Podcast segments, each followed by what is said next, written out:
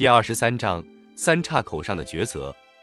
北府里的人虽然有共同的兴奋，却没有共同的想法。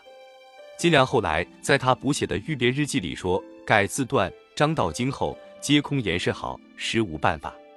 众为所期，以为恢复即在目前，于是事实未见而意见已生。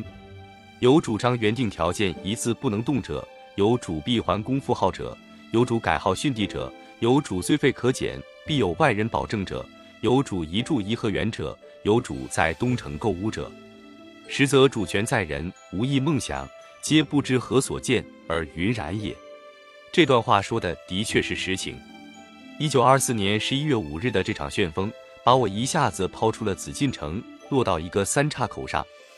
我面前摆着三条路，一条是新条件给我指出的，放弃帝王尊号，放弃原来的野心，做个仍然拥有大量财宝和田庄的平民；另一条是争取同情者的支援，取消国民军的新条件。全部恢复袁世凯时代的日条件，或者复号还宫，让我回到紫禁城，依然过着从前那样的生活。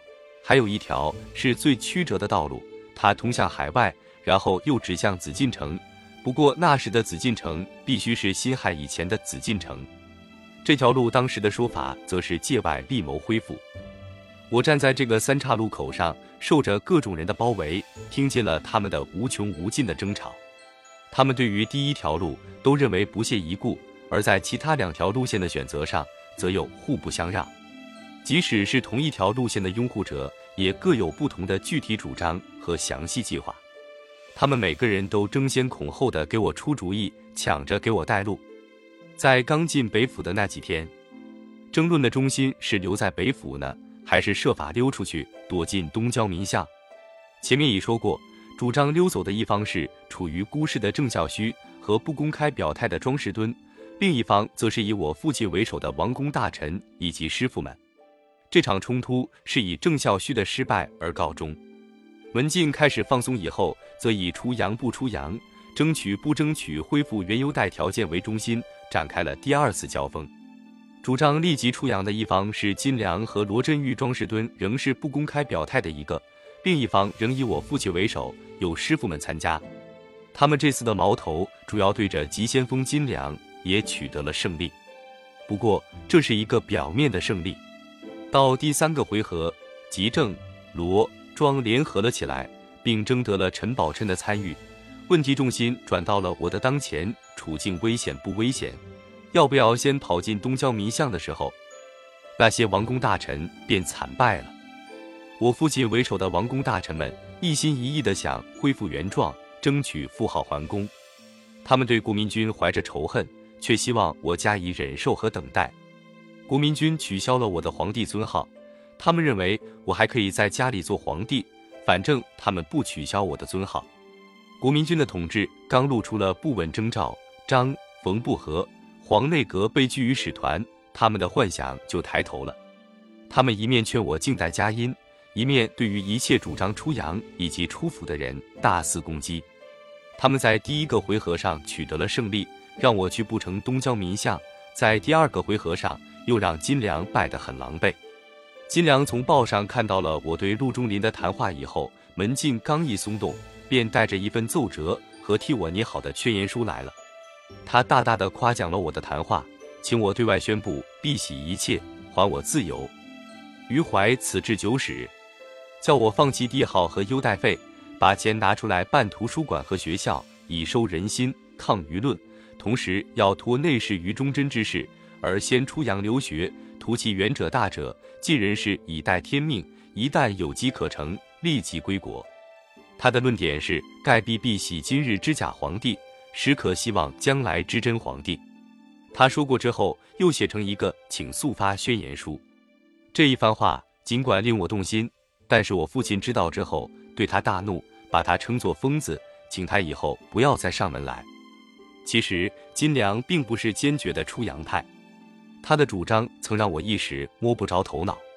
段祺瑞上台后，还原的呼声甚嚣尘上之际，他托人递折子给我，再不提必洗一切和放弃优待条件帝号的话，说如果能争回帝号，我亦不可放弃。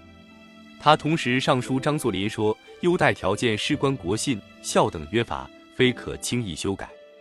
他对别人解释说，他原并不是主张放弃帝号的，不过此事不宜由我去争而已。他的解释没有得到我父亲的谅解，也无不起我的兴趣，北府的大门也进不来了。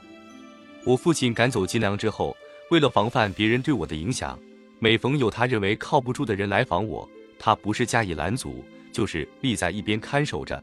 因此，另一个主张出洋的罗振玉被他弄得无法跟我说话。我父亲的王爷威风，只有对庄士敦不敢使用，但是门口上的大兵无形中帮了父亲的忙，庄士敦从第二天起就进不来了。所以，我父亲这一次在对付出洋派上又成了胜利者。我父亲这一派人接连得到的两次胜利，却是十分不巩固的胜利。他的封锁守先攻，起我心中更大的反感。尽管我对自己的前途还没有个明确的打算，但这一点是从进了北府大门就明确了的。无论如何，我得离开这个地方。我不能出了一座大紫禁城，又钻进一座小紫禁城，何况这里并不安全。后来，我向父亲表示了不满。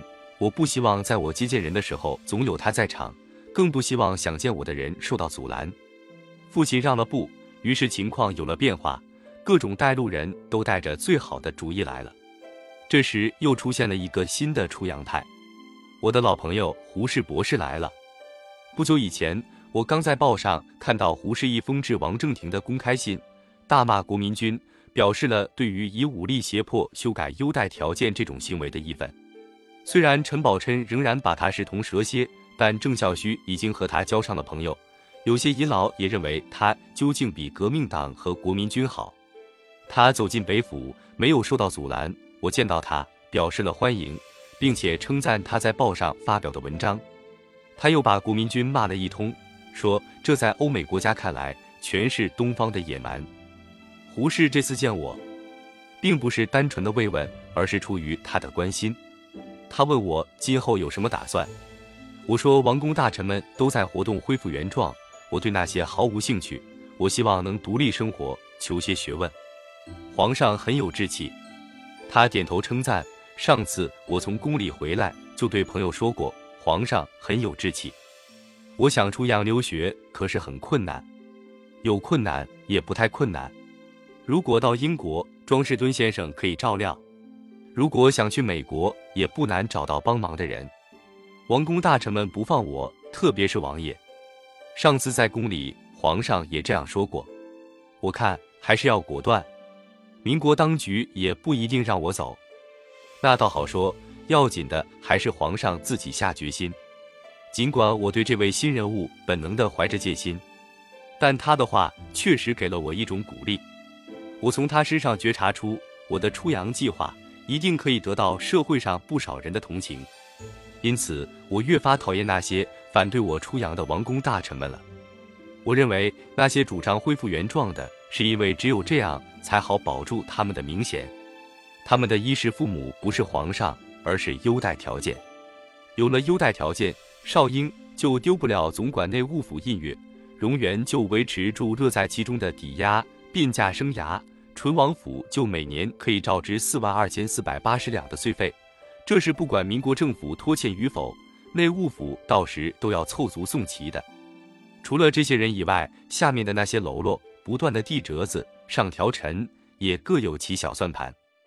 我六叔载巡有个叫吴锡宝的门客，写了一个奏为陈善后大计的折子，一上来就抱怨说，他早主张要聘用各国法学家研究法律。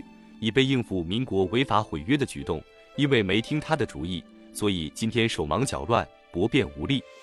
接着他提出五条大计，说来说去都没离了用法律和法学家。其原因，他自己就是一名律师，还有一个名叫多吉的奇人是挂名的内务府员外郎，他坚决主张无论如何不可放弃帝号。不但如此，我将来有了儿子，还要叫做宣统第二。他又主张，今后我应该把侍奉左右的人都换上八旗子弟。看来他也打好主意，让他的儿子做多己第二，来继承员外郎这份俸银。我见过了胡适，庄士敦也回到我身边，向我转达了张作霖的关怀。我觉得胡适说的不错，出洋的问题不至于受到当局的阻拦。我和庄士敦记忆如何筹备出洋的事，张作霖又做了表示，欢迎我到东北去住。我想先到东北住一下也好，我到了东北就随时可以出洋了。我刚拿定了主意，这时又出了新问题。国民军的警卫从大门撤走之后，形势本来已经缓和，我已敢放胆向记者骂国民军了。忽然，郑孝胥面容严肃地出现在我面前，问我看过报没有？看了，没有什么呀。皇上看看《顺天时报》，他拿出报来，指着一条“赤化运动之平民自治歌”标题给我看。这条消息说，冯军入京以后，赤化主义乘机活动，最近竟出现数万张传单，主张不要政府真自治，不要法律大自由，云云。那时我从郑、陈、庄诸人的嘴里。和《顺天时报》上，常听到和看到什么共产党是过激主义、赤化主义、赤化过激就是洪水猛兽、共产共妻，冯玉祥的军队就和赤化过激有关等等的鬼话。现在根据郑孝胥的解释，那是马上要天下大乱的赤化主义对我下毒手，则更无疑问。我被郑孝胥的话正闹得心惊胆战、愁容满面的罗振玉出现了。我一向很重视罗振玉从日本方面得来的消息，他这次报告我说，日本人得到情报，冯玉祥和过激主义分子将对我有不利行动。现在冯军占了颐和园，他说出事可能就在这一两天，皇上要趁早离开这里，到东郊民巷躲避一下才好。这时庄士敦也来了，带来了外国报上的消息，说冯玉祥要第三次对北京采取行动。这样一来，我沉不住气了，连陈宝琛也着了慌。陈宝琛同意了这个意见，应该趁冯玉祥的军队不在的时候，抓机会躲到东郊民巷去，先住进德国医院，因为那位德国大夫是认识我的。我和陈庄二师傅悄悄地商议了一个计策，这个计策不但要避免民国当局知道，也要防备着我的父亲。我们按照密议的计划进行，第一步。我和陈师傅同出去探望比我晚几天出宫的住在麒麟碑胡同的敬义荣惠两太妃。探望完了，依旧回北府，给北府上下一个守信用的印象。这一步我们做到了。第二天，我们打算再进行第二步，即借口去表贝胡同看一所准备租用的住房，然后从那里绕一下奔东郊民巷，先住进德国医院。第三步则是住进使馆。只要到了东郊民巷，第三步以及让婉容他们搬来的第四步就全好办了。但是在执行这第二步计划的时候，我们刚上了汽车，我父亲便派了他的大管家张文志，偏要陪我们一起去。我和庄士敦坐在第一辆汽车上，张文志跟在陈宝琛后边上了另一辆车。事情有点麻烦，庄士敦坐进了汽车，皱着眉头用英文对我说：“不理他。”我满肚子的气，让司机开车，车子开出了北府。我真想一辈子再不进这个门呢。庄士敦认为不理这个张文志是不行的，总得设法摆脱他。在路上，他想出了个办法：我们先到乌利文洋行停一停，装作买东西，打发张文志口去。乌利文洋行开设在东郊民巷西头一入口的地方，是外国人开的出售钟表、相机的铺子。我们到了乌利文，我和庄士敦进了铺子。我看了一样又一样的商品，最后挑了一只法国金怀表，蘑菇了一阵。可是张文志一直等在外面，没有离开的意思。到了这时，庄士敦只好拿出最后一招，对张文志说：“我觉得不舒服，要去德国医院看看。”张文志狐疑不安地跟我们到了德国医院。到了医院，我们便把他甩在一边。庄士敦向医院的地博大夫说明了来意，把我让到一间空病房里休息。张文志一看不是门道，赶紧溜走了。我们知道他必是回北府向我父亲报信去了。庄土敦不敢放松时间，立刻去英国使馆办交涉。谁知他这一去就鼓无音信，等得我好不心焦。我生怕这时张文志把我父亲引了来，正在焦躁不安的功夫，陈宝琛和郑孝胥相继到了。